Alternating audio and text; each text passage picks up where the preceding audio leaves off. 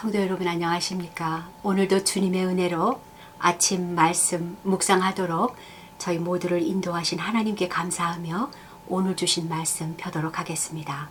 시편 13편 전체 말씀입니다. 시편 13편 1절부터 6절까지 제가 봉독하겠습니다. 하나님의 말씀입니다. 여호와여 어느 때까지니까 나를 영원히 잊으셨나이까? 주의 얼굴을 나에게서 어느 때까지 숨기시겠나이까?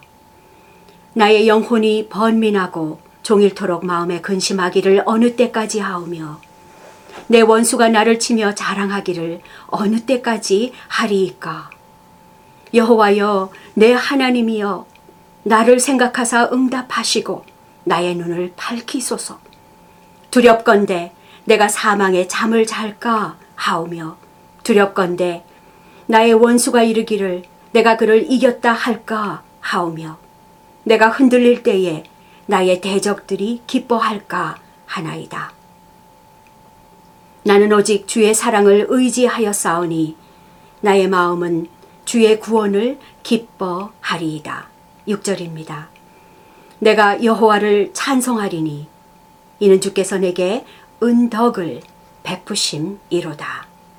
아멘. 여호와여 어느 때까지이니까 라는 제목의 책이 있습니다. D.A. 칼슨 목사님이 쓴 책인데요. 이 책에서 특별히 하나님의 사람들의 고통은 그들을 단련시키고 연단하고 또한 훈련시키는 것이라고 했습니다.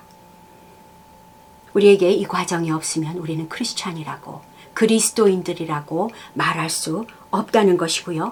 이 모든 것은 하나님의 은혜이며 하나님의 은총의 결과라고 하는 것을 우리가 잊어서는 아니 될 것이라고 이 책 여호와여 어느 때까지니까가 저희들에게 권면하고 있습니다. 저는 지난주에도 우리 시니어 어르신들과 전화로 신방을 하면서 서로 격려하고 위로받는 귀한 시간을 가졌습니다. 한 성도님이 저에게 또다시 이렇게 묻습니다. 전도사님, 이거 언제까지래요? 언제까지 이렇게 해야 된대요? 제가 답을 드릴 수 없는 그런 질문을 하시지요. 그런데 우리 성도님은요, 본인께서 스스로 또 답을 하세요. 하나님의 때를 기다려야 되겠죠? 라고 또 하시죠. 예, 그렇습니다.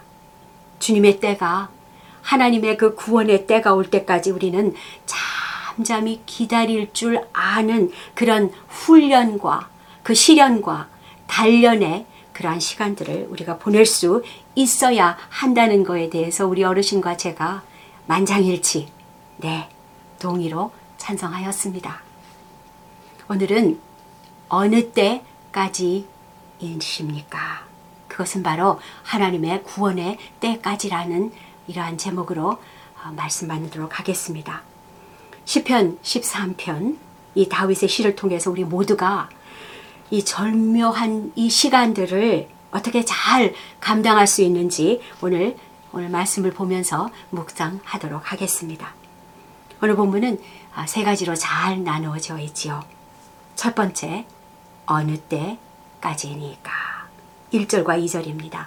이 짧은 두 구절에 네 번 어느 때까지이냐가 등장하고 있습니다. 여호와여 어느 때까지이니까 나를 영원히 잊으셨나이까 주의 얼굴을 나에게서 어느 때까지 숨기시겠나이까 나의 영혼이 번민하고 종일토록 마음에 근심하기를 어느 때까지 하오며 내 원수가 나를 치며 자랑하기를 어느 때까지 하리이까. 다윗은요, 이 애끓는 탄원의 외침으로 이 질문으로 오 주여 언제까지 하나님께서 이 시간을 건, 견뎌게 하실 것인가 하는 것을 도움을 구하면서 그의 절절한 기도를 시작하고 있는 것입니다. 다윗은 하나님이 자기를 영영 잊으신 것 같다 라고 호소하고 있죠.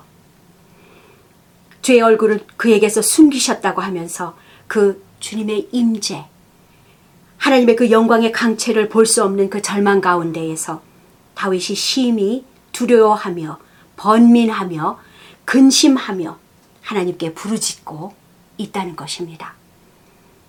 다윗은 너무나도 그 하나님을 잘 알고 있었습니다. 하나님은 우리가 이 칠흑 같은 어둠의 절망 속에서 드리는 의심의 기도까지도 듣고 계신다는 것입니다. 우리 주님은 우리를 들으십니다. 우리의 쉬는 소리까지도 들으시는 우리의 하나님이십니다. 이런 두려움과 그 번민, 근심이 우리 심령 가운데 파도처럼 밀려올 때에 원수들이 우리를 툭툭 옆에서 지면서 치면서 자랑하면서 시험합니다. 보기에 그 하나님이 어디에 있어? 라고 세상이 조롱하는 것을 어느 때까지 하나님께서 허용하실 것을 하나님께 호소하고 있는 것이지요. 이 두려움, 번민, 근심의 기도가 다윗과 같이 저희 모두에게도 그럴수록 더욱더 필요하다는 것을 이때를 위해서 기도해야만 할 것이라는 것을 우리가 잊지 말아야 할 것입니다. 여러분, 우리 모두가 묵상하는 이 10편, 13편의 말씀을 오늘도 붙드시기를 바랍니다. 두 번째는 다윗의 두 번째 기도는요. 어느 때까지니까 그 첫 번째 기도에 대해서 하나님께서 응답해 주실 것을 간구하고 있습니다. 3절과 4절입니다. 다윗이 두렵건대를 두 번 외치고 있지요.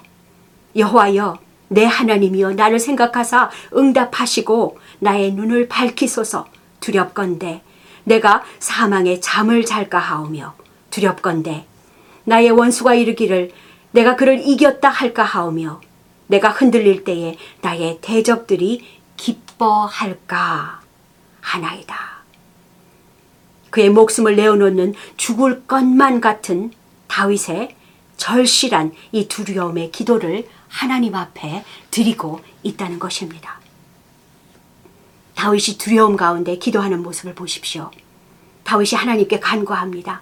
나를 불쌍히 여겨주시고 저를 생각해 주시고 이 기막힌 상황에서 처한 자기를 기억해 주실 것을 이 기도에 응답하여 주실 것을 기도합니다.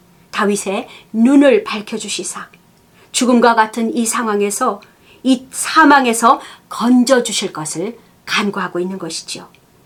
다윗의 영안을 열어 주심으로 그의 원수가 그를 이겼다라고 말할 수 없게 해 주시기를 기도하고 있는 것이죠.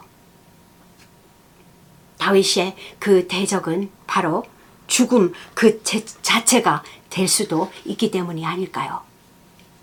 어쩌면 어떻게 다윗이 이렇게 하나님 앞에서 담대하게 기대할 수 있을까요? 그것은 그의 믿음입니다. 그에게는 주님을 향한 굳건한 믿음이 있기 때문에 그 믿음 때문이라고 저는 믿습니다. 다윗은 실수할 수 있습니다. 그리고 죄 지을 수도 있고요. 연약한 인생임에도 불구하고 하나님께서 그 종을 들어 쓰시기를 기뻐하시는 이유가 있습니다. 어떤 기막한, 기막힌 상황에서도요. 하나님 한 분만을 다윗이 온전히 의지할 줄 알았고요. 흔들리지 않는 신실한 그 믿음의 종이었기 때문이라고 저는 믿습니다.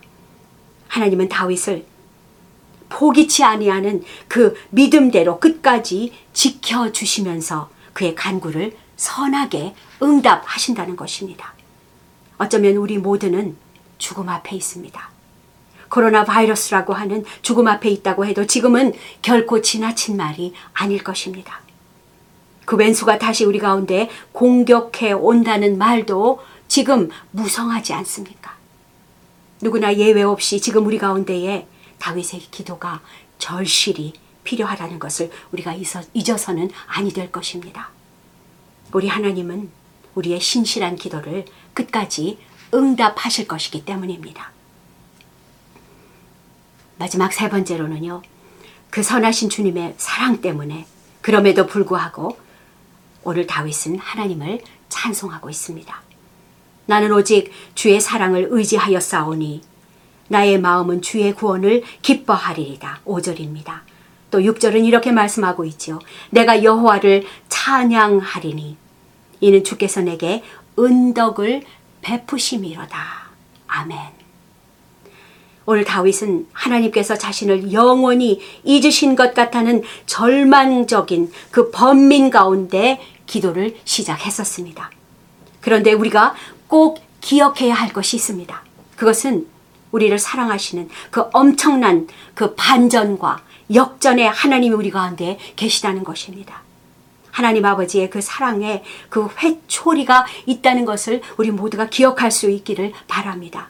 우리를 다시금 깨워서 이렇게 세우시는 그 주님의 사랑의 매가 우리 가운데 있다고 하는 것이지요. 그래서 우리는요, 하나님이 나를 버렸다, 나를 잊었다, 그렇게 말할 수 있는 것이 아니라 주님의 그 천둥, 번개 같은 그 경정의 소리를 우리가 들을 수 있는 그리고 볼 수 있는 그 눈과 귀가 있어야 할 것이라고 저는 믿습니다. 이 끝없는 어느 때까지이니까 나는 두렵습니다. 두렵건대 이 갈망의 기도가 어떻게 변할 수 있는 것일까요?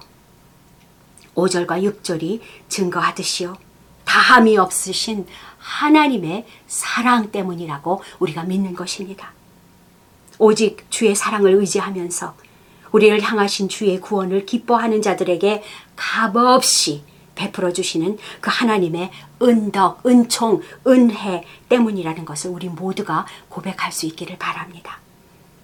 6절에서 내가 여호와를 찬송하리니 이는 주께서 내게 은덕을 베푸심이라고 다윗이 고백하고 있습니다. 그 하나님의 그 선하심과 그 인자하심이 우리 가운데 있음을 믿으시기 바랍니다. 여호와여 어느 때까지니까 책에서 D.A. 칼슨 목사님이 말씀하셨습니다. 주님의 십자가에서 죄인인 우리를 모두를 위하여 피 흘리시며 죽으심으로 세상 모든 민족이 구원을 얻기까지가 하나님의 때라고 했습니다. 예수 그리스도께서 우리를 대신해서 십자가에서 하나님의 모든 진노를 다 받으심으로 죄인을 반드시 심판하셔야 하는 하나님의 그 공로와 그 공의와 우리를 사랑하시는 그 사랑을 다 이루셨다 했습니다.